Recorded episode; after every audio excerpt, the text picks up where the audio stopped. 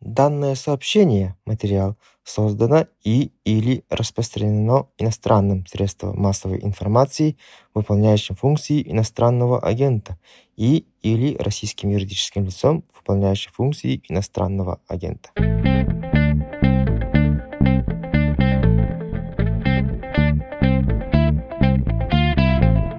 Вы слушаете подкаст «Что случилось?» о новостях, которые долго остаются важными. У микрофона Владислав Горин. Здравствуйте. Сегодня мы говорим с политологом, с политаналитиком Павлом Лузиным. Привет, Павел. Привет, Влад. Ты слушателям запомнился, уверен, полюбился, как человек, с которым мы несколько раз говорили про Украину до и после войны. На этот раз хочу предложить тебе обсудить Россию, ее экспорт вооружений. Ты бывал когда-нибудь на военной выставке? На военной выставке бывал, но только на Максе, ну, на российской. Я был на совсем скромной в Свердловской области.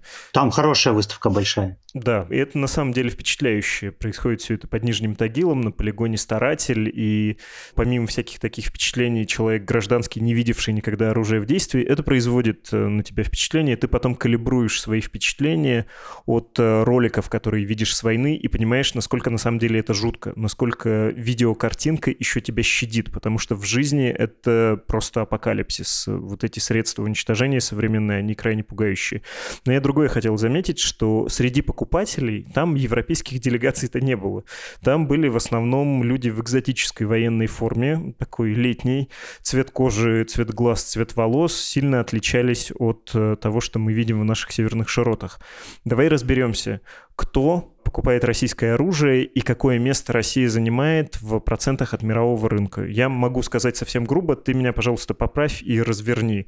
Где-то пятая часть всех продаж оружия приходится на Россию. Наши покупательницы основные Индия, Китай, Северная Африка, Ближний Восток, плюс страны бывшего СССР. Тут можно оговариваться. Ну, в общем, примерно так. Прав ли я? Нет и подробности, пожалуйста. Ну, вообще ты прав. Да, действительно, традиционно, еще советских времен, основные покупатели или приобретатели, да, не все платили за свое оружие, основными приобретателями советского и постсоветского российского оружия являлись э, страны Азии, Ближний Восток, Средний Восток, Индия, Восточная Азия, это Китай и это Вьетнам в первую очередь, и Африки. То есть, ну, Африка здесь, понятно, большая, то есть там в советское время какой-нибудь там Сомали просто так это поставлялось, там Египту по каким-то там бартерным контрактам. Сейчас в Африке главные покупатели – это Египет и Алжир. Собственно говоря, здесь какой важный момент? Их несколько. Когда Советский Союз коллапсировал, да, 30 лет назад, остался ВПК, огромный советский ВПК. Он был разбросан там по разным республикам, но основная масса находилась где? В России, в Украине и в Беларуси. Там немножко было в Узбекистане, но вот э, у нас, в общем-то, солидный обломок советского ВПК нам достался. И за счет тех запасов материальных, которые советские заводы имели свойство накапливать, и за счет тех технологий, которые тоже были накоплены, а также за счет того, что развивающиеся страны к 90-м годам подкопили жирок и стали активно перевооружаться, в общем-то, российский ВПК протянул первое постсоветское десятилетие, и, в общем-то, до недавнего времени чувствовал себя вполне неплохо. То есть нулевые 2010-е годы были поставки. Но у России есть два основных клиента. Это Китай, на который приходилась там, львиная доля всех поставок там, в 90-е, в начале 2000-х годов. И с э, конца 90-х, там, с начала 2000-х годов это Индия. Но по объему Китай уже сильно снизил долю России в своем импорте вооружений вот я сейчас, вот сегодня буквально СИПРИ, Стокгольмский институт проблем мира, выпустил новый доклад, по которому мы можем посмотреть долю России в китайском импорте. Да? Сейчас доля России в китайском импорте это 81%, но объемы в разы меньше, чем они были там 20 лет назад, например. Потому что 20 лет назад Китай закупал бронетехнику, авиацию и так далее. Сегодня Китай покупает у нас только запчасти, особенно авиадвигатели и запчасти к ним для тех самолетов, которые были закуплены, и вертолет. И по большому счету Китай неплохо научился производить собственное вооружение. И сейчас он на рынках развивающихся стран с российскими вооружениями конкурирует. А вот по Индии интересно. Еще несколько лет назад доля России в индийском импорте вооружений доходила там, до 70%. Сейчас она 46%. при том, что растет там доля Франции, доля США. У Индии очень хорошие контакты с Израилем в оборонной сфере. И это как раз связано с тем, что индийская армия насытилась оружием вот для массовой армии, для войны 20 века, что называется. И сейчас она переходит к перевооружению на более технологичные средства ведения войны, а также очень заинтересована, например, в создании совместных производств вооружений. Да, и с Россией она также работала, то есть Индия искала доноров технологических. И поскольку она у России взяла все, что могла взять, за там, небольшим исключением, она, в общем-то, сейчас ищет доноров в более развитых в промышленном отношении государств, да, типа Франции, США, Израиля. Поэтому у России большая проблема, что там Советский Союз распался, торговля оружием шла хорошо бойко, но сейчас нету второго Китая и нету второй Индии. Точнее, Индия стала вторым Китаем для России, а второй Индии нету. Да? То есть надо диверсифицироваться. И была попытка диверсифицироваться на Вьетнам, большая страна, развивающаяся, с огромными амбициями. Но емкость рынка не такая, как у Индии и Китая. Хорошее взаимодействие с Египтом, и хорошее, но не без противоречий взаимодействие с э, Алжиром.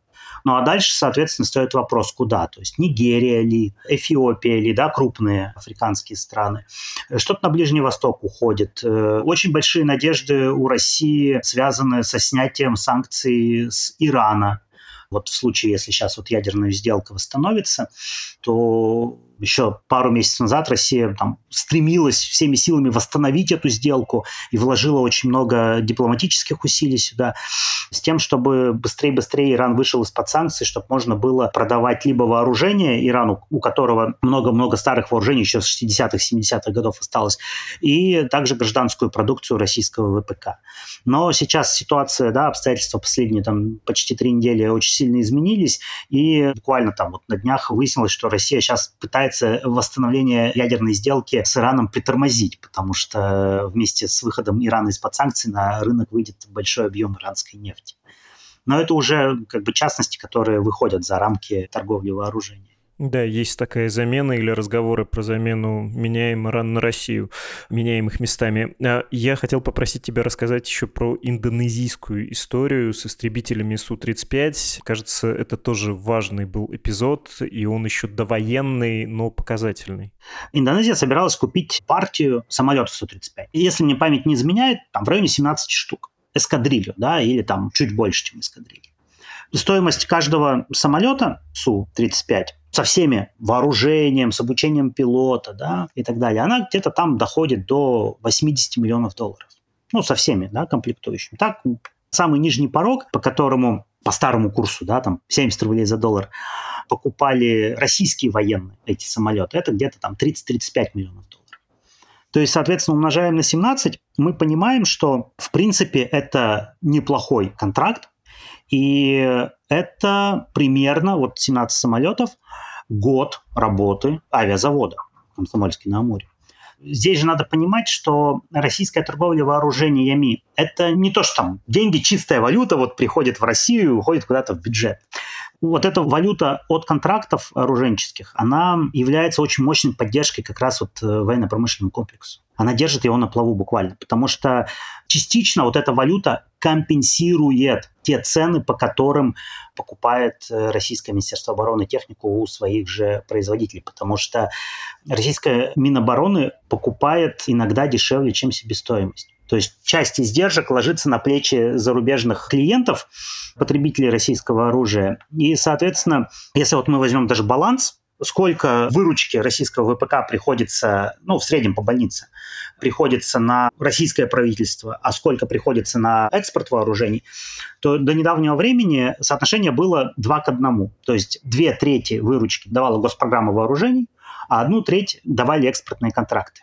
Но вот эта одна треть, она была очень важна, потому что она шла в валюте, и она позволяла как раз компенсировать издержки от производства.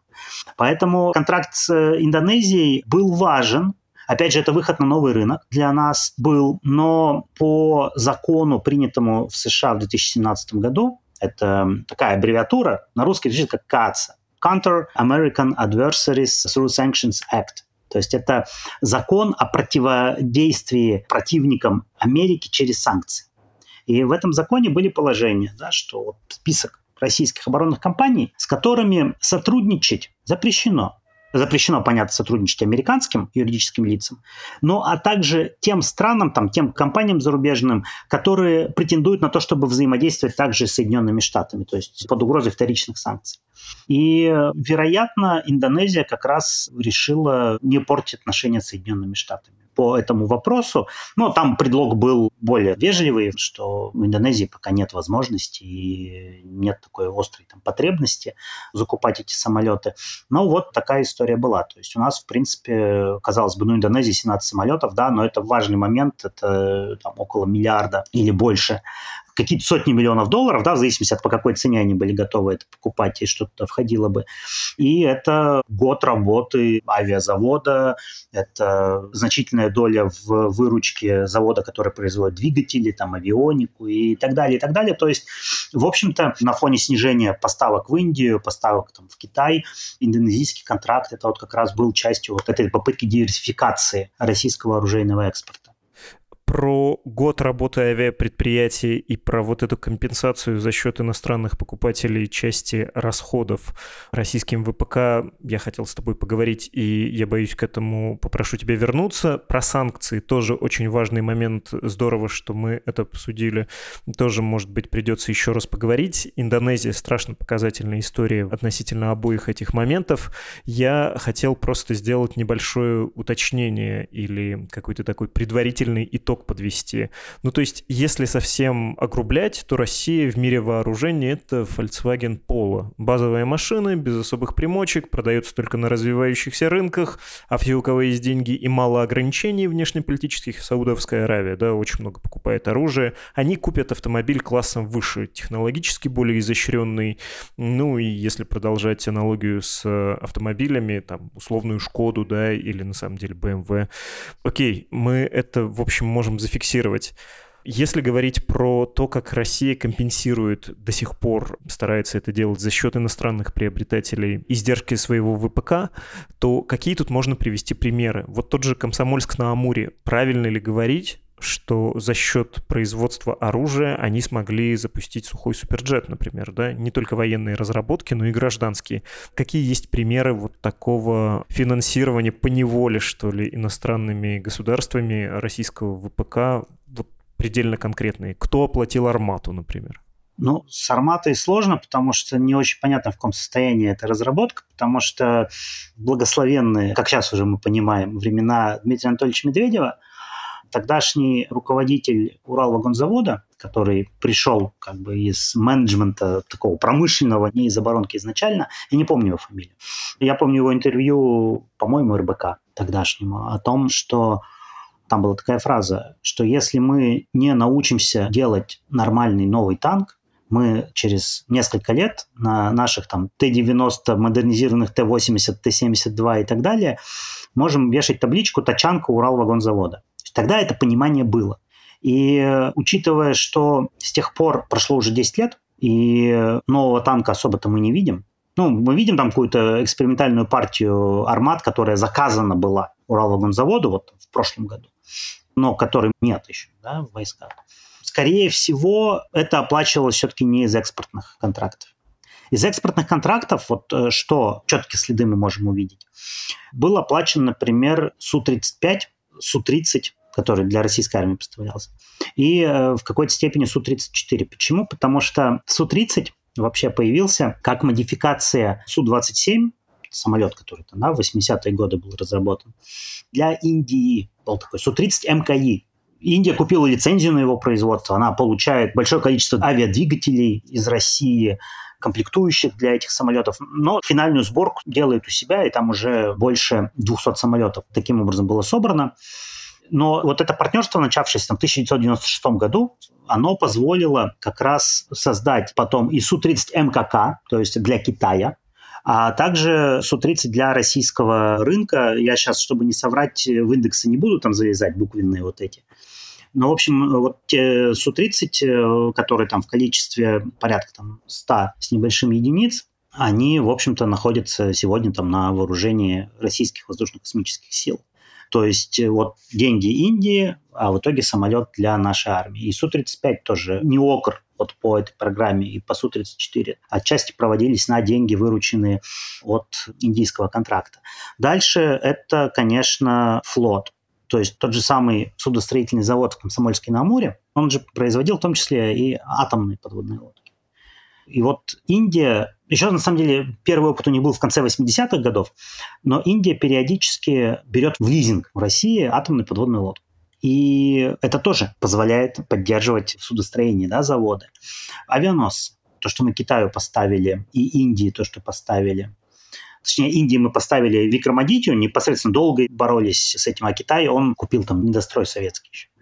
Но это позволяло поддерживать на плаву целый большой завод в Северодвинске. Ну вот, Викрамадития вот это. Помимо тех заказов, которые он делал там для российского флота так же, как и судостроительные вот эти верфи «Янтарь». Там была заказана партия из шести фрегатов. Но проблема в двигателях уперлась, потому что двигатели украинские. Но три, соответственно, успели построить, а остальные три, вот они стояли на стапелях и ржавели, потому что для них не было двигателей, это уже было после 2014 года. И Индия согласилась их выкупить а отдельно Украина купить двигатель. То есть, опять же, да, это поддержка заводов, но и плюс это поддержка производства новой серии этих фрегатов. Да, и там корветов и так далее. Вьетнам тоже хороший момент. Большой контракт, так же как Китай, э, на подводные лодки «Варшавянка». Лодки проекта 6.6, дизель-электрические подводные лодки. И когда этот контракт был выполнен, модернизация производства была сделана, новые станки, оборудование, там, неокр проведены и так далее. После этого модификацию этих лодок, сделанных для Вьетнама, для Китая, закупает российский военно-морской флот. Шесть штук ушло на Черноморский флот, и сейчас партия строится тоже из шести штук для Тихоокеанского флота. Ну, первые лодки уже ушли туда, остальные достраиваются. То есть вот деньги вьетнамские, китайские, а результат в итоге, которым может пользоваться и российская армия. И так очень много, да, возьмем Алмаз Антей, системы ПВО ПРО. Одно время это была компания в десятке мировых оборонных корпораций по выручке. Сейчас они чуть отползли ниже, но это за счет чего? За счет заказов. Заказов для кого? Для того же Китая. Первые и главные покупатели там комплексов S-300, потом S-400. И сейчас для Ирана поставляли, ну, системы более простые. Для Индии поставляем. И, в общем-то, там для каких-то других стран тоже умудрялись. Мы даже в Грецию поставляли там из 300 в 90-е годы. Поэтому, в общем-то, вот эти деньги и вот эта компенсация издержек за счет внешнего рынка, это не просто там какая-то выручка, которую вот можно там из прибыли, не знаю, премии заплатить, да, она позволяла поддерживать, модернизировать производство, проводить научно-исследовательские опытно-конструкторские работы, в том числе в интересах Российского Министерства обороны.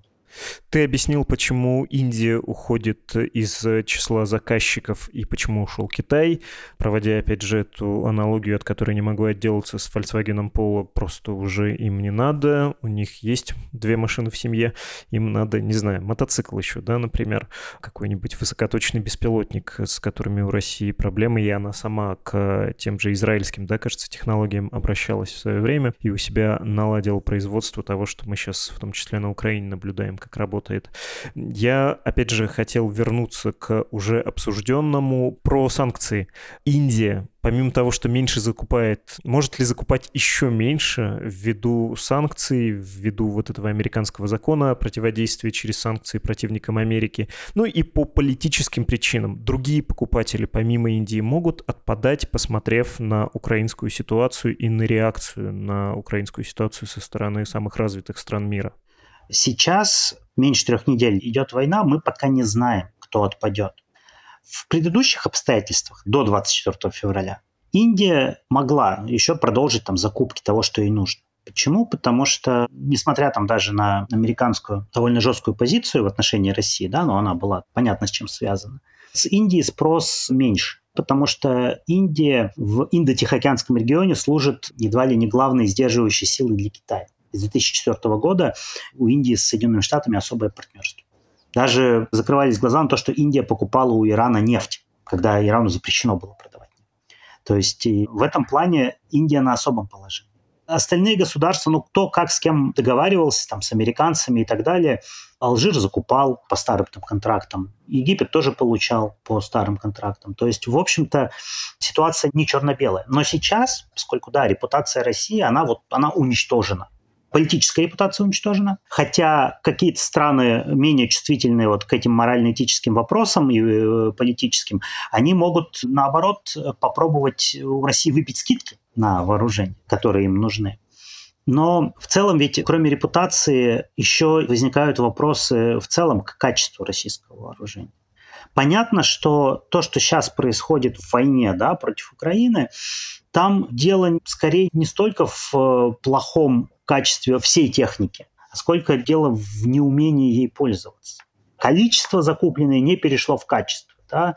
Поскольку война это все-таки про людей, а не про технику в первую очередь, да, то подготовка офицеров, солдат, их моральный дух, система управления, алгоритмы управления, отношения внутри вооруженных сил. Да, вот как по Марксу производственные отношения, только вот, я не знаю, армейские отношения, да, вот как вот все организовано. Затыки в высокоточных э, вооружениях, в производственных мощностях этих вооружений и так далее, да, это все влияет. Но в целом мир увидел, что мало купить, там, не знаю, 10, 20, 100 российских самолетов или вертолетов. Надо еще уметь ими пользоваться. Россия научить пользоваться своей техникой адекватно для современной войны она не может, потому что она сама не знает, как это делать. Потому что самые передовые системы вооружений, те же самые беспилотники, да, Россия сейчас у кого пытается научиться? У Турции, потому что она увидела ведь э, опыт Байрактаров еще в Сирии в 2020 э, году. А потом увидела опыт Байрактаров в Ливии, а потом в армяно-азербайджанской войне увидела осенью 2020 года. И она пыталась этот опыт как-то заимствовать и переосмыслить и употребить, да, там строится завод в Дубне по производству там, беспилотников ударных. Как он сейчас будет себя чувствовать, поскольку это все равно все завязано частично на импортные комплектующие, я не знаю. Но вот у стран возникнет вот этот вопрос, что, ребята, вы нам предлагаете вооружение, но как ими пользоваться? Выясняется, что самолету мало просто взлететь и донести куда-то бомбу. Выясняется, что самолету нужна система навигации. Можно ее, конечно, на GPS завязывать, но на ГЛОНАСС ее завязывать уже точно нельзя. ГЛОНАСС деградирует как система спутниковой связи. Вот на сегодняшний момент она деградирует. Она не обеспечивает э, глобального покрытия. Просто, опять же, из-за санкций предыдущих лет мы не можем замещать выбывающие спутники. Производство предыдущего поколения аппаратов у нас остановлено уже, а серийное производство нового поколения не началось. Точно так же, как, оказывается, авиация не может работать без средств разведки. А это тоже спутники в значительной мере. А их нет. То есть у России с этим большая проблема. Там есть некоторое количество, но они в основном были нацелены не на Украину, они были нацелены там, на НАТО, там, на море, на авианосец увидеть, там, еще что-то. Запуск ракеты межконтинентальной баллистической увидеть на территории США. А цели они увидеть не могут. Тогда вопрос, а зачем закупать им наши вертолеты или самолеты будет сейчас, если для этого в комплекте должно идти еще куча-куча других систем связи. Например, у турок вот с их байрактарами там идет система связи, потому что у них, кроме радиоканала прямого, я так понимаю, эти байрактары могут использовать турецкие спутники связи для связи между оператором и, собственно, аппаратом. Понятно. В общем, денег становится меньше на вооружение, перевооружение технологии, с ними будут проблемы санкционные, ну, будем честны, особенно в оборонной отрасли, можно и украсть, было бы кому воспринять эту технологию и ее внедрить, но есть сложности и технологические, хотя они скорее финансово-политического да, происхождения. Я хочу добавить, что финансы, да, ведь все равно Россия вписана в глобальный рынок, и девальвация рубля означает, что и российская техника военная, она дорожает. То есть в долларах-то расходы сейчас на оборону упадут. То есть в рублях они уже растут последние два года снова, и планировался их рост, и планируется, я так понимаю, на ближайшую там трехлетку, но в долларах-то они сильно упадут. Но кроме технологий, которых некому воспроизвести, да, здесь же еще что? Опять же, те же самые производственные отношения. Кто попадает на производство оборонное? Одно дело отличники из Бауманки, но они предпочитают идти куда-то в коммерческий сектор, в немецкие компании, может быть, еще кто-то и останется на рынке, они там в Яндекс, кто куда. А в оборонку последние годы и об этой проблеме говорили сами представители этих компаний в открытых источниках. В оборонку идут троечники которые не хотят проявлять инициативу, которые не хотят особо мыслить, а которые придут и скажут, ну, мне сказали, я сделал. Мне дали льготную ипотеку в Промсвязьбанке и зарплату. Ну, небольшую, но квартальная премия есть, годовая премия есть. Ну, на там, Ford Focus хватит в кредит. Поработаю, и все будет хорошо. Приходили, конечно, энтузиасты, но они очень быстро уходят оттуда. То есть полтора-два года, три максимум, они уходят. То есть нету человеческого качества. Ну и плюс понятно, что там станки, оборудование, там все импортное. И отсутствие кооперации. Да, в современном мире никто не может делать все вот в одиночку. А Россия пытается делать все в одиночку. А это так не бывает. Плюс государственная вот эта вот система государственной промышленности, которая фактически последние годы работает по госплану, обновленному и возрожденному. И вот, видимо, сейчас вот в нынешней ситуации этот госплан будет экстраполироваться на другие отрасли экономики, и мы увидим, как работала оборонка и почему она работала так не очень хорошо. Но по деньгам еще важный момент.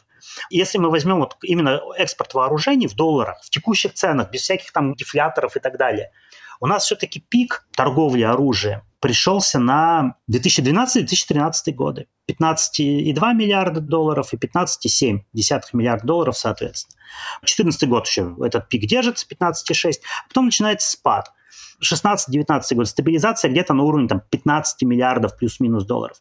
А уже с 2020 года 13 миллиардов. 2021 год тоже где-то там в районе 13 миллиардов. И, соответственно, спад притока, он начался-то уже довольно давно. Его попытались зафиксировать за счет там, контрактов на те же там, средства ПВО ПРО, да, там, для Индии, для Турции, и формально, чтобы показывать там, эти вот 15 миллиардов мы держим. Но в реальности ведь за турецкие системы С-400, которые да, там, турки согласились у нас купить, Турция еще ничего не заплатила, насколько я вот я в прошлом году пытался это честно отследить по турецкой статистике, по нашей статистике, по еще там разным косвенным признакам. Я не вижу, чтобы Турция за это заплатила. Там, судя по всему, был кредит кредит веба. И Турция пока не платит по нему. То есть там, видимо, условие, что турки после получения, которое планировалось чуть позже, мы же в ускоренном варианте поставляем, да, мы же там хотели пятилетку в три года, что Турция начнет платить только после окончательной поставки, после финальной даты поставки, после развертывания комплекса. То есть мы заплатили за эти системы сами себе. В статистике это продажи вооружений, а в реальности заводы-то не получили валюту, они получили деньги от веба в рублях. То же самое с Индией, там тоже кредит. Этот контракт на S400 привязан к рублям. То есть это тогда анонсировалось как великое достижение уход в торговле вооружениями с нашим ключевым партнером от долларов ненавистных нам. В рублях оплата по которым пойдет вот где-то вот сейчас должна начаться в 20-е годы. Рубль сейчас сколько стоит? То есть э, тогда доллар стоил там 60, там 66 рублей, сейчас сколько стоит доллар в рублях, а мы не знаем ну, 150, наверное, да, вот если попытаемся мы купить где-то доллар. А если на черном рынке, то, наверное, в районе там 170-180. Потому что сейчас же мы не можем даже доллары, да, купить в руках и подержать. Ну, так вот, легально, что в кассу пришел и заплатил. Поэтому в этом плане я так понимаю, вот долларовый экспорт реальный российских вооружений, он снижаться уже начал, и он будет продолжать снижаться. Это объективный процесс. Просто мы вот этим своим поведением усугубляем происходящее. В общем, да, я про это и хотел тебя спросить, какой был трек, и можно ли сказать, что он так был нисходящим и теперь обвалился вовсе, и это будет влиять, несмотря на номинальный рост бюджетных расходов на оборону, на вооружение и перевооружение российской армии. Ну, в общем, ты на все ответил, и мне кажется, лучшего итога быть не может. Спасибо тебе большое. Пока. Спасибо тебе за вопросы, за приглашение. Павел Лузин, политолог, политаналитик.